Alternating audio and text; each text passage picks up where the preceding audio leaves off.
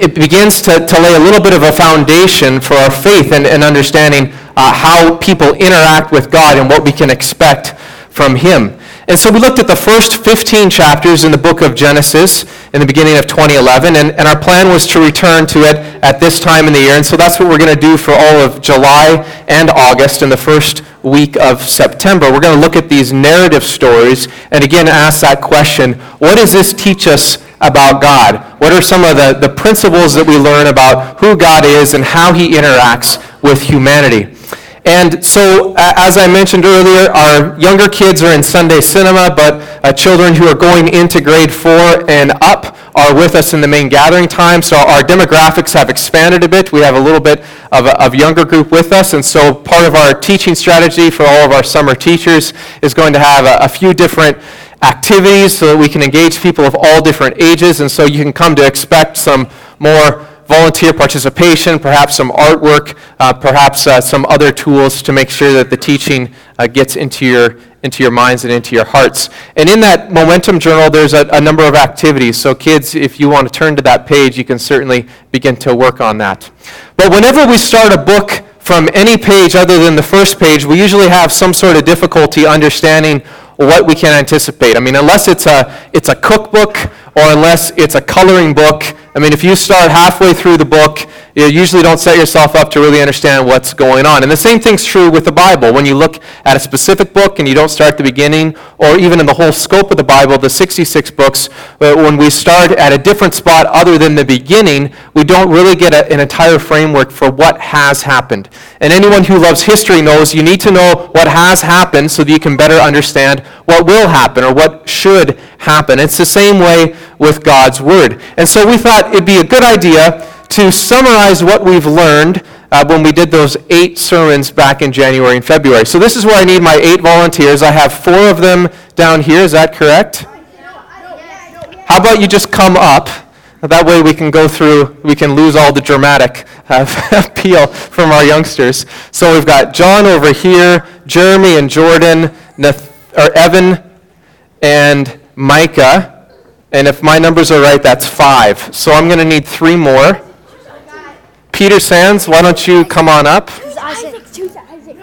That's fine. I won't choose Isaac. We don't, we don't need any more drama, guys. So we've got six. Two more. There's a hand. To Ali LaFleur, come on up. And Norm Cuttress. How about you, Norm? No? Is, is that a final no? Can I? Okay. Okay, that's a second no. I won't push Norm any further than he can go. Um, how about Ryan Schroeder? Ryan, can you come on up? Okay. Ryan, he has, a, he has a job in the public realm, so he's very used to this sort of thing. Okay, so we have our eight. I need you all to spread out, single file, shoulder to shoulder, if you can. Oh, that'll work. That'll work. Okay, and I'm going to turn around and I'm going to I'm going to speak to you this way. And that way everyone can see you. All right, so this is what we're going to do. We're going to summarize the first eight messages that went through the first 15 chapters of the book of Genesis. It's going to, now, these summaries aren't perfect, okay? I mean, some of these messages were incredibly complex. So forgive me if my summary is not completely true to what we spoke on or, or your understanding of these chapters. We're going to put them up on the screen. The very, the very first message that we looked at was Genesis 1. And so, Ryan, that's going to be you. And, the, and the, the thing that you need to remember, it's going to be right up there on the screen for you, is God creates. Okay? God creates. That's the summary for, for chapter 1. Ali, chapter 2, we looked at the seventh day and the understanding that God rested. And the understanding we came to was that when God rested, when he ceased from his work, he actually went on his ruling throne. And the, the cultural understanding there was his dwelling place was there in the earth. And so the understanding was that God rules. So Ali, God rules. Jordan, chapter 3. Do you know what chapter 3 in the book of Genesis is all about? Okay. Well, we'll this is why the summary is very helpful. This is when sin entered the picture, and we found out that Adam and Eve sinned, and we identified this. This is actually the problem. We talked about what's the problem in our world? Why do we always mess up? What, what's the, at the root of this? And Genesis 3 identifies that sin is the problem. So, Jordan, that's yours. Sin is the problem. On to your brother, Jeremy. This is chapter 4. It's about two brothers, not you and your brother. although I wouldn't be surprised if some of you have conversations that go this, this realm. Uh, one brother kills the other, right? Cain kills Abel. And we learn there, uh, our next slide there, we learn that sin destroys or sin kills is, is one of the things we learned. Andrew uh, preached on that message, and one of the other things that we learned about was what f- first fruits mean. What does it mean to give God your best? Uh, but we also see in the first part of that chapter the destructive nature of sin. On to Micah. Now we're on to Genesis chapter 6, 7, and 8, which is the flood story.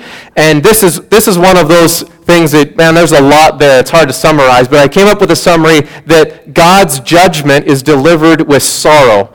Pastor Brad talked about how God was not this vengeful God who just said, enough with people, let's just wipe them all out, I'm tired of them. Instead, the, the scriptures say very clearly that he, he hurt. He was sorrowful. He didn't want to do it, but he could not withstand the wickedness any longer. So God's judgment comes with sorrow. Okay, you, might, you can shed a couple of tears when you say that if, if you need to. On to Evan. This is now Genesis chapter 11, the story of the tower. And what we learned there was that, remember God's promise to the people, his instruction to the people was be fruitful, multiply, and fill the earth. That was, that was the instruction. And instead the people said, let's build a tower. And the reason why they wanted to build a tower, do you guys remember? Was so they wouldn't be scattered. So they went uh, to the exact opposite of what the Lord commanded them to fill the earth, and they said, We don't want to be scattered. And so God took action to scatter the people, and so we learned that his plan will not be thwarted. Do you like that word thwarted? Thwarted, yeah. The, the W is not silent in that one like it is in sword, but thwarted. You have to make sure you pronounce the W when you say that one. That's yours, Evan. Okay, Genesis chapter 12. Two more. Genesis chapter 12. Finally, we meet a, na- a man named Abram, whose name is changed later on to Abraham. Uh, John, this is yours. And the summary there for, for Abraham is that redemption will come through Abram. That's how God's plan. He calls Abram, he gives him this promise. They end up making a covenant, which is our next summary. And we learn that the promise, redemption, is going to come through Abram and his descendants. And then finally, for you, Peter, uh, your summary statement from chapter 15 is that God's plan will not fail. And we know that because God enters a covenant relationship with Abraham, and we know that God is always faithful on his end of the covenant. So this is what we're going to do. All right. We're going to start on my left, we're going to work to the right, and I want each of you just to simply repeat the summary statement. Okay? It's very simple. So, Ryan, we'll start with you all the way down the line. God creates. God rules. Sin is the problem. Sin kills. God's judgment comes with sorrow. God's plan will not be thwarted. Redemption will come through Abram. God's plan will not fail. So hopefully we're, we're now up to speed. Another way of, of reviewing this is simply to read the first 15 chapters of the book of Genesis. So that might be something that you want to do this week to, to get yourself up to speed and to remind yourselves of what happened here in the story. And one of the things I wanted to point out is, is we have these summary statements. We, we have a bit of a picture of what's going on here, but there's actually a subplot underneath these stories. It's like a story within a story, and we see this through what's happened creation, God's ruling, but then sin enters the picture, and sin becomes this problem that undermines everything else that's going on. And this subplot is actually. Uh, it appears for the first time in Genesis chapter 3, and it's a prophetic word by the Lord God when he uh, judges and he has a curse for the serpent. And what he says to the serpent, and the serpent is the one who deceived Adam and Eve into sinning, what he says to the serpent is he says that there will be strife or hostility between the woman and between the serpent. Between the offspring of the serpent and the offspring of the woman, there's going to be hostility. And he says in the end of that prophecy that the serpent's going to strike the heel of the seed of the woman, the offspring of the woman, but that the woman will crush the serpent's head.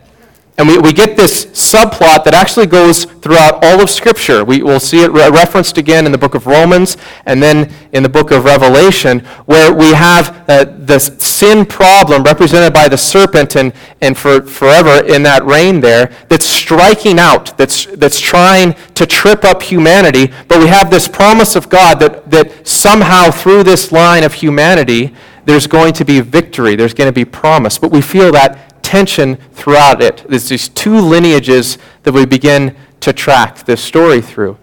And for th- those of us who, who have read through Genesis 15 and we look through this summary, it's actually pretty easy to feel a bit discouraged by the time we get to, to chapter 13, 14, 15, because so far the track record isn't great. Every person who's been a potential hero has failed. They have succumbed to sin. Adam does. Eve does. The, their, their son Cain, he, he, he's told by God, sin is crouching at your door, you must master it, and he does not, and he falls into sin. He murders his son. We see Noah, Noah who's the only righteous person left, and, and God uses Noah uh, and, and starts a new generation of people, but then he falls into sin shortly after the flood, and it just continues to happen on and on and on, and then we meet Abram. And I think it's easy to think, well, what's Abram going to do? Isn't he going to mess up? How is God's plan, how is his promise and his covenant going to be fulfilled through Abram? And the question that we're kind of left with is who's going to stop this trend? Who's going to stop this sin problem? How is God's plan going to succeed? Can a good person right the ship? Abraham is, is described as such a person. Is he going to be able to do this? And this is still a question that many of us ask ourselves too in different scenarios. Can a good person make a difference?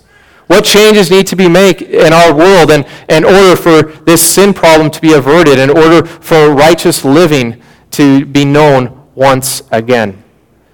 Can a righteous person do any good? Well, the story that I want to look at in Genesis, it, it responds to this question just a bit. And this story is a very, very well known story. Uh, even if, if you didn't grow up in church, even if you don't consider yourself a Christian and you're here as a visitor today, my guess is that simply as a member of our North American society, you're familiar with this story, especially the next story that this chapter leads into. And it's the story of Abraham negotiating with God over, this, over the, the plan or the destruction of Sodom and Gomorrah. Sodom and Gomorrah are well known uh, cities of antiquity, and there's lots of speculation for what they what the citizens participated in and what their wicked actions were. And we have a, a, lot of those answers here in the scriptures. And to catch up to speed with what's happening, we're in Genesis chapter 18. So if you have your Bibles, please open up to, to that text. You can kind of look for yourself with what has happened and what will happen. And we'll put those texts up on the screen in, in just a minute or two. But God has appeared to Abraham and Sarah. He's actually appeared uh, in the form of three men. And They, they visit Abraham, and Abraham and Sarah, they're good hosts. They welcome into their home. Uh, they feed them. They shelter them from the heat of the day. And they are told that even in their old age, this promise that God has made them, even in their old age, at this time next year, Sarah is going to give birth to a son. And, and that's how the, the first uh, section of chapter 18 finishes with this promise. And then what happens in verse 16 is the men, and, and this, this is uh, the, the figure of God represented in this story, got up from their meal and they looked out towards Sodom. And as they left, Abraham, being the good host that he was, he went out with them to send them on their way. So you look at Near Eastern culture, hospitality was extremely important. And, and so Abraham has hosted the Lord there for a meal in, in human form. And as they get up to leave, being the good host that he is, he, he leads them out of his tent and presumably on their way. And that would have been the custom in their day. But something happens, and this leads into our story. Uh, this is going to be uh, verse 17. Verse 17. And this is a very strange thing. I think this is only one of the only times it happens in the scripture. It might be the only time. But God actually has his own dramatic monologue. It's almost like Shakespeare. You know, you ever been to, to watch Bard on the Beach or, or another Shakespeare presentation, and you have a character who kind of goes off to the side of the stage and they address the audience and they talk to the audience and everyone else is oblivious to what's going on and they usually kind of say this is what's on my mind. Here's what's happening. And as the audience you get an idea of oh okay here's what i can anticipate happening. This is how this person's feeling or thinking uh, for some of our, our younger people maybe you're more familiar with Saved by the Bell instead of with Shakespeare. Do you guys remember Zach Morris would do this in his episodes? He would stop midway and he'd say, time out. You remember how lame that was? He'd say, time out, and then everyone would freeze, and then he'd look at the camera and say, what's going on? Like Slater's trying to steal my girlfriend. What should I do? And, he, and then through, through this, this interaction with the camera, he'd come to some sort of decision, right? He'd come to some sort of decision, and then, you know, he'd, he'd, take, a, he'd take a bite out of someone's burger and put it back in their hand, and then boom, action, time in, and then everything went back to normal. It's, it's kind of similar to what God does here. Abraham doesn't know what's going on, and it's like God thinks out loud. And this is what he says. Verse 17 Should I hide my plan from Abraham? The Lord asked. For Abraham will certainly become a great and holy nation, or a great and mighty nation, and all the nations of the earth will be blessed through him. Okay, now pay attention. This is very important how God describes Abraham and his family. And just like character monologues are so important to understanding what happens in the story, this is going to be the key point to understanding this story. We're going to come back to this in just a minute, but we'll, we'll finish out what he says. Verse 19. So he's already said Abraham's going to be a great and mighty nation. Everyone's going to be blessed through him. And then he says, I've singled him out so that he will direct his sons and their families to keep the way of the Lord by doing what is right and just. Then I will do for Abraham all that I have promised. Now, God doesn't answer his own question. We don't hear in this monologue where he says, Should I should I hide my plan from Abraham? Then at the end he says, No, no, I shouldn't hide my plan from Abraham. I'll tell him exactly what I'm going to do. Which is interesting because somehow God's convinced himself that he should reveal what he's about to do to Abraham. And it has to do with what Abraham's called to do and what his function to the world is. But we're going to keep going. We'll, we'll jump back there. Verse 20. So the Lord turns to Abraham. The Lord tells Abraham, I have heard a great outcry from Sodom and Gomorrah because their sin is so flagrant. So the thing that gets God's attention is this great outcry. There's an outcry that God hears, and, and this is what is now leading God to take action. Now, this isn't the first time that we've heard uh, some sort of noise or cry or weep come up to God in the scriptures. We actually hear it in Genesis chapter 4 in the story of Cain and Abel. What happens there? Cain kills his brother Abel, and when God uh, addresses the brother and says, What have you done? he basically says, the, the blood of your brother has cried out to me. And so we get this picture of, of almost like this noise, this volume being raised up to the heavens, and God hearing it and, and being uh, so overwhelmed with this evil and this wickedness and this outrage that he immediately takes action. We see it later on in the biblical story with the Egyptians and the Israelites. The Israelites in Exodus chapter 3, they're in bondage, they're in slavery, and they cry out. The, the scripture says that the Lord hears their groaning, and so he takes action. And here in this story, uh, we hear that there's a great outcry against these two cities, Sodom and Gomorrah. Now, we don't have a lot of time to go into all the details of, well, what, what would have started this outcry? What sort of activities and wickedness were they involved in? And, and, and I mean, that, that could be a, a, study and a message in and of itself. But we do have some, some text in, in the scripture, the next chapter being one of them, and we see it later on in, in uh, some of the, the prophets and, and in the Gospels as well, as to what these people were involved in that created such a stir. We know that they were inhospitable people. They did not follow the cultures of their days of, of being welcoming and inviting and, and serving those who came inside their cities. We also know there was sexual immorality. That's very clear from the next story that we see and in other passages that, that, that some of their practices were incredibly wicked. We know historically that some of the pagan worship that they did involved sacrificing children. And, and some of the things that they did to their innocent people were just incredibly horrendous.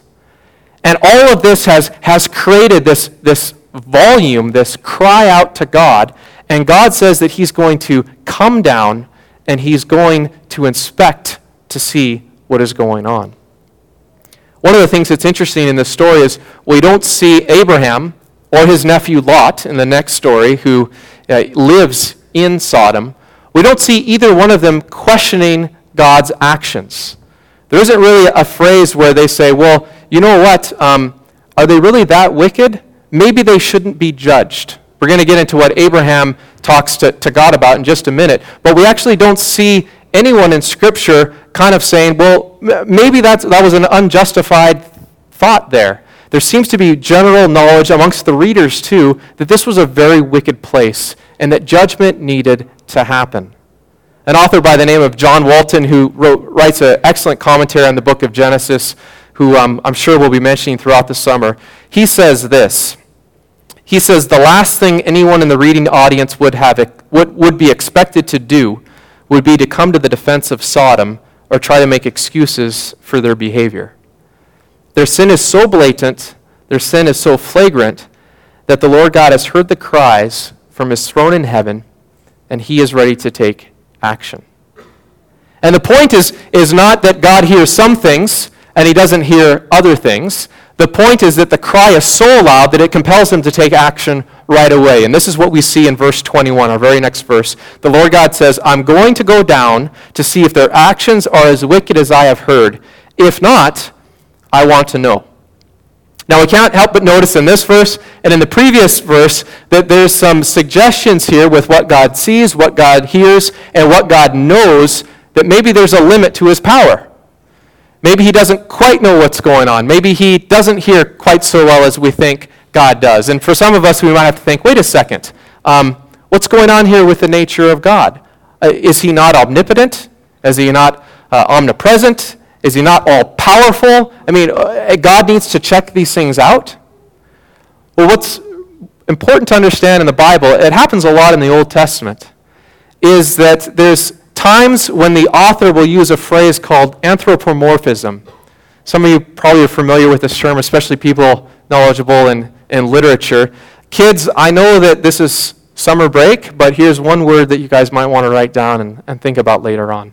Anthropomorphism, it's a, it's a Greek word. Anthro means uh, human, anthropos, I suppose, and morph is form. So basically it means human form. And what this is, is this is when we as humans give human characteristics to non-human things. And we do it all the time.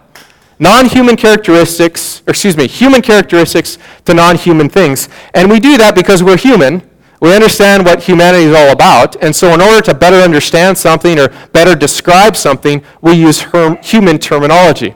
Now, I've got a few examples of this. One is how many pet owners do we have here this morning?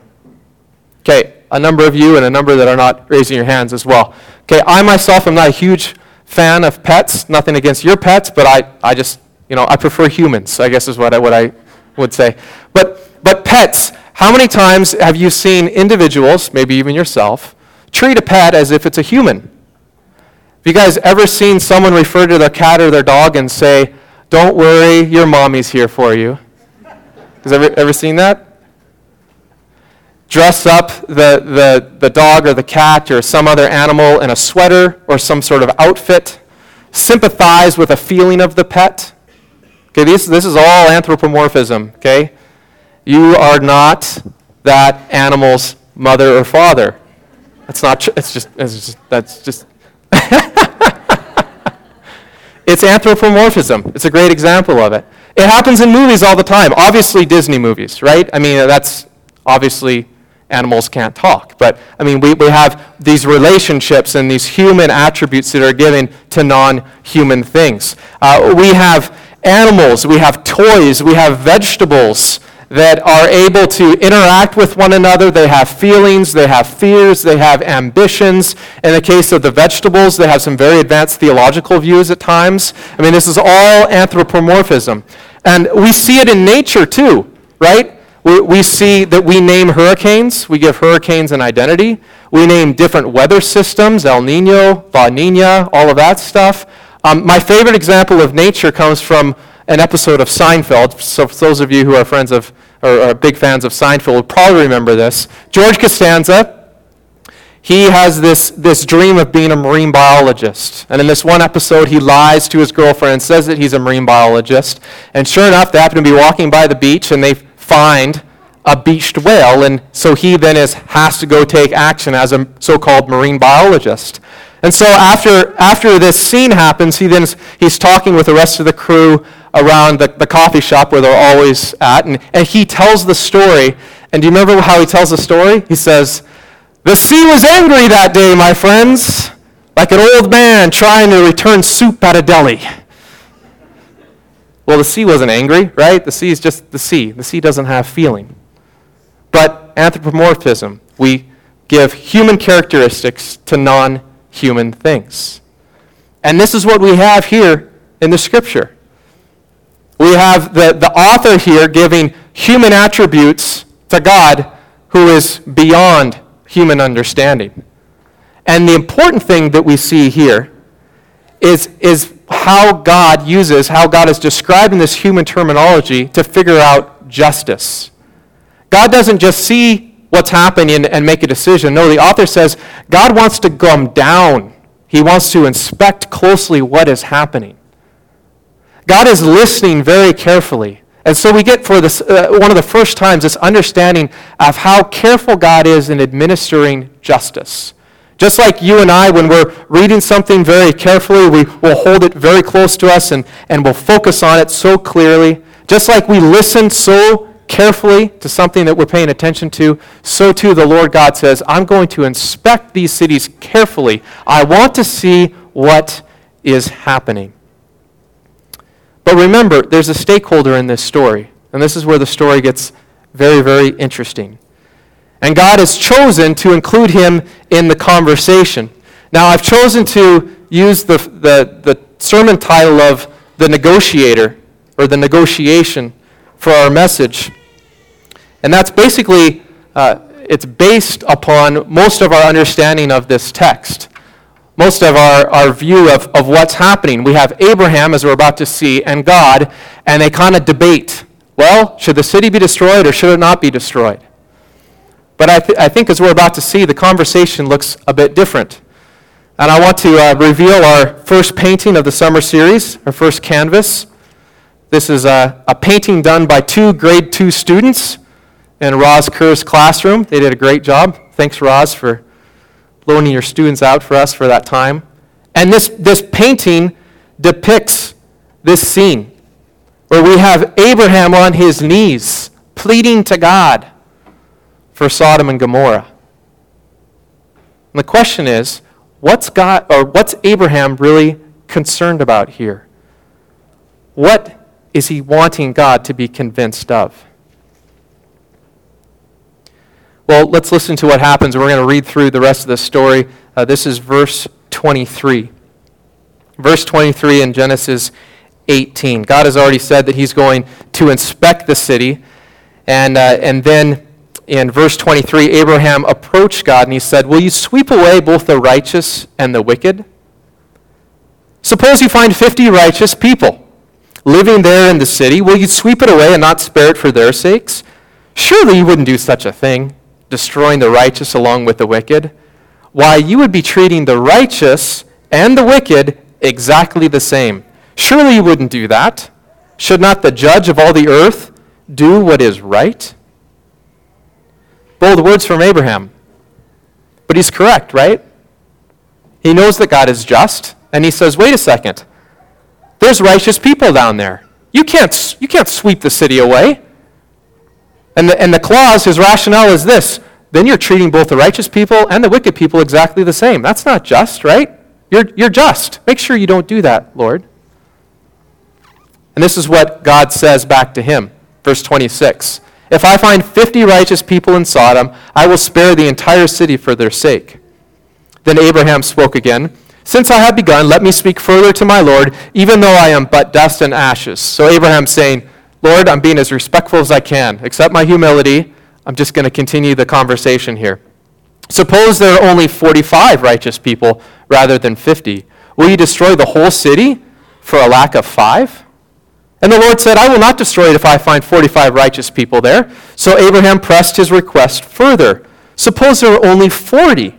And the Lord replied, I will not destroy it for the sake of 40. Please don't be angry, my Lord, Abraham pleaded. Let me speak. Suppose only 30 righteous people are found. And the Lord replied, I will not destroy it if I find 30. Abraham said, Since I've dared to speak to the Lord, let me continue. What if there's only 20? The Lord replied, I will not destroy it for the sake of 20. You guys are beginning to sense a pattern developing here, right? Verse 32 Finally, Abraham said, Lord, don't be angry with me if I speak one more time. Suppose only 10 are found there. And the Lord replied, Then I will not destroy it for the sake of ten. And when the Lord had finished his conversation with Abraham, he went on his way, and Abraham returned to his tent. Now I want to stop here and return to what Abraham says first, because this is the key to understanding this story. It's easy to come to this conclusion that if it were not for Abraham, if Abraham had not gotten into this debate with God, if God had not first welcomed Abraham into this conversation, then the righteous people in Sodom and Gomorrah would have been completely wiped away. Certainly, the text seems to speak to that to some degree.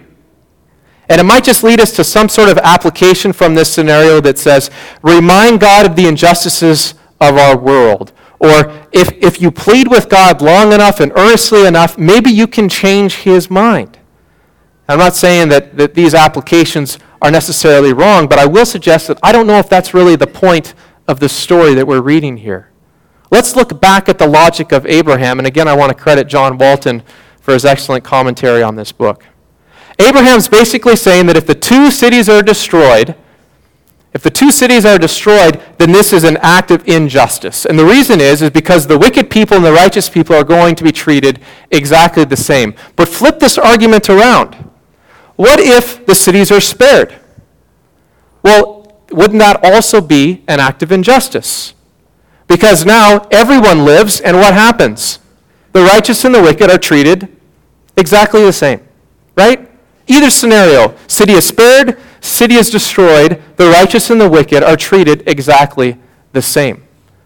So, really, it doesn't make sense that this is what Abraham would be asking. Because he knows that the Lord is just, and he's just asked the Lord, You can't do this. You can't treat the, the wicked and the righteous people the same. So, the question is, what is Abraham really asking for?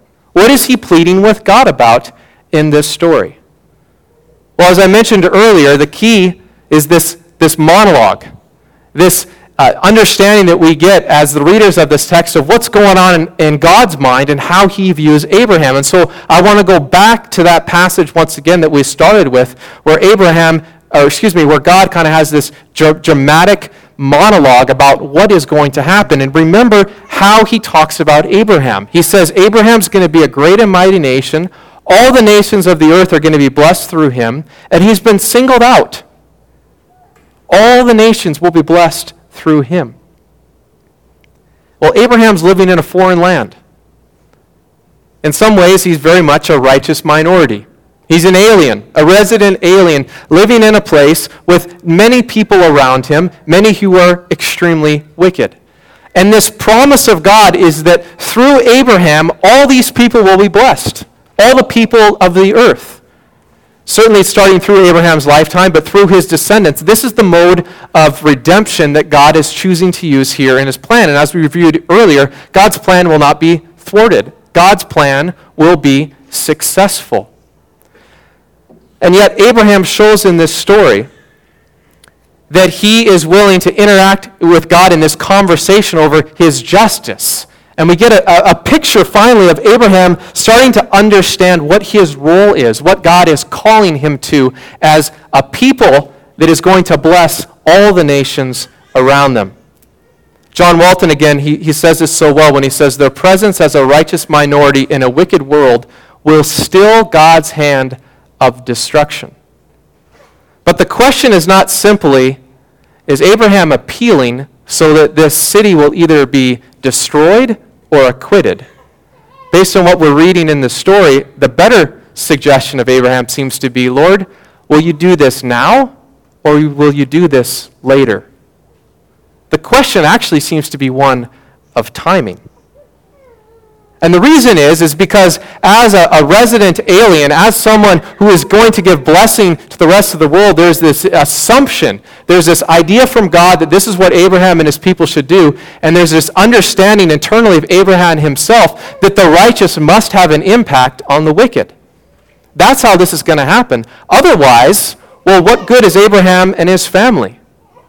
If they're to be a blessing to all the nations, how else can it happen? It has to happen through him. They must have some sort of impact on the people around them.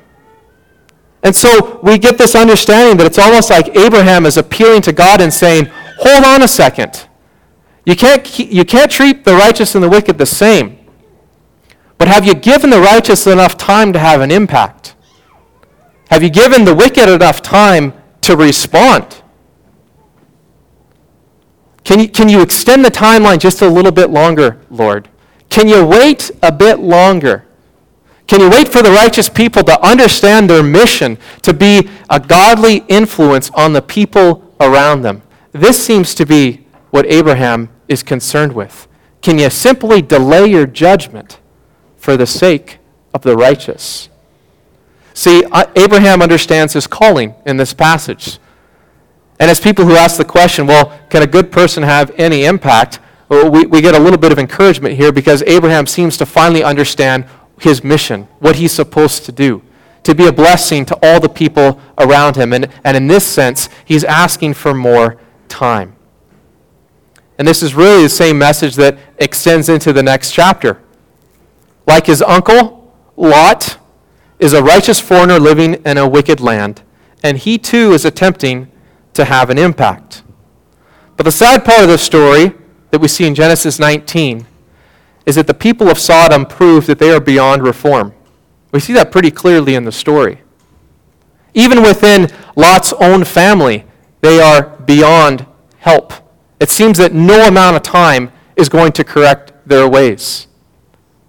Lot is married with, with two daughters. We see in that next story that when he warns his family members that they need to flee because God is going to judge the city, his son in laws think that he's just jesting, he's just joking. They don't take him seriously. His own wife is lost because as they're fleeing, she feels compelled to turn back and return. And we get this understanding from God's judgment that is just. That even though Abraham says, well, if, if, if there's enough righteous people there, Lord, maybe, maybe you can give them more time. Maybe they'll turn around. Abraham started with 50, went all the way down to 10. We find out that not even five were righteous. And the city of Sodom was beyond reform. We learn a lot of things from this story, but the clearest thing that we learn, the clearest thing that we come away with is the understanding is that God has a plan for the righteous to have an impact on those around them. The righteous have to have an impact on those around them. This is how God's plan of redemption will flow through Abraham and his descendants. And this is the very idea that's at the core of Abraham's calling. If every nation is going to be blessed, it has to happen through this family, through them having an impact on the neighbors around them. If they don't, their neighbors won't be blessed. So, what does this mean for us? I mean, Abraham and Lot and Sodom and Gomorrah, these people and these cities haven't existed for thousands of years. So, what sort of message does this have for us from a story in Genesis that, that is timeless almost because it is so, so old? Well, this story gives us a picture of the strategy that God wants to use to bring about redemption. It starts with Abraham. We learn about his call in, in chapter 12 and his covenantal promise, and we understand that it's through Abraham and his descendants that everyone will be blessed. And this is a strategy that is true not only for Abraham and his family, but it extends throughout the scripture, and it's the same calling for the church. It extends to the church. That as followers of Christ, each and every individual has a responsibility to extend the grace of God to those people around us. We are to be ambassadors of Christ. We are to show the love of Jesus Christ to those people around us. That is how everyone will be blessed. That is how people will come to know the knowledge and grace of our Lord Jesus Christ. This is God's plan for the church. This is God's plan and mission for you. In the book of uh, 1 Peter in the New Testament, Peter says this. He reminds his audience of this. You're a chosen people. You are royal priests. You're a holy nation. You're God's very own possession. And as a result, you can show others the goodness of God, for he called you out of the darkness into his wonderful light. And then he quotes this from the prophet Hosea Once you had no identity as a people, but now you are God's people. Once you received no mercy, now you have received God mercy. Now listen to this real carefully. Listen how similar this is to what we see in this story and calling of Abraham. Verse 11 Dear friends, I warn you as temporary residents and foreigners to keep away from worldly desires that wage war against your very souls. Be careful to live properly among your unbelieving neighbors. Then, even if they accuse you of doing wrong, they will see your honorable behavior and they will give honor to God when he judges the world. That's Peter's words in the New Testament. It's very similar to God's words to Abraham and, and Abraham's understanding of this situation of saying, as a resident alien here, my job is to bless those around us. My job is to make sure that all the people around me are blessed, that they have a chance, that I use my relationship, I, I steward that wisely to extend the grace of God. Because you and I are not citizens. We're not citizens of Canada. We're not citizens of any other country. As followers of Christ, we're citizens of heaven. And that makes us resident aliens. That makes us people who are here temporarily. We've been purchased with a price, commissioned with a purpose, and we're here to have an impact on the people around us. So I ask you today what difference are you making? Are you having an impact on the people around you? You've been entrusted with different relationships in your family, in your workplace, at school, the neighbors who are on either side of you or above you. What sort of impact are you having? At your workplace, do your coworkers do they are they excited to interact with you? Do they look at your life and think, "Wow, that's something that I would like to see"? Do they recognize that you are an agent of God's grace? Will they describe your interactions with you as being ones full of grace and love? What about in your living situation, in your townhouse complex, or in your home? The neighbor's excited to see you. Do they ask you for advice and, and wisdom on situations? Do they avoid you because they've come to know that you are not someone who responds in grace? What difference are you currently making? If God were to have a conversation with you, just like he did with Abraham, what would your response be? If he were to say, My time is up, this individual, I know well their deeds better than you do, their time has come. It's time for their judgment. Would you be quick to appeal to them and say, No, no, no, Lord, give me more time? Give me more time. I can have an impact on them. I need more time. Seeds have been sown. Discipleship is growing. Give me more time. Would you have that ambition to appeal to God for more time? We've been placed in a foreign land and we're here for a reason. So, what are we going to do about it? Well, the book of Genesis shows us that one man can make a difference when they choose to follow God's commandments. They don't make a difference because of their own greatness, they make a difference because they rely upon the greatness of God. And no amount of willpower by any righteous person can accomplish anything if they do not rely upon the greatness of God. The music team is, is going to come up. They're going to lead us through a song, and, and I would ask that while they lead you through this song, you search your heart and you pray to God and you ask Him, who's just one person? I mean, Abraham was appealing for an entire city. Lot was there with a whole bunch of neighbors, and, and you and I have been entrusted with many, many people. Who's just one? One person that God's going to lay on your heart. A neighbor, a family member, a coworker. Who's one person that you can have an impact on? Pray for that individual. Pray for yourself that, that you would recognize the promptings of God's Spirit and respond with grace and love to that individual. How are you making a difference?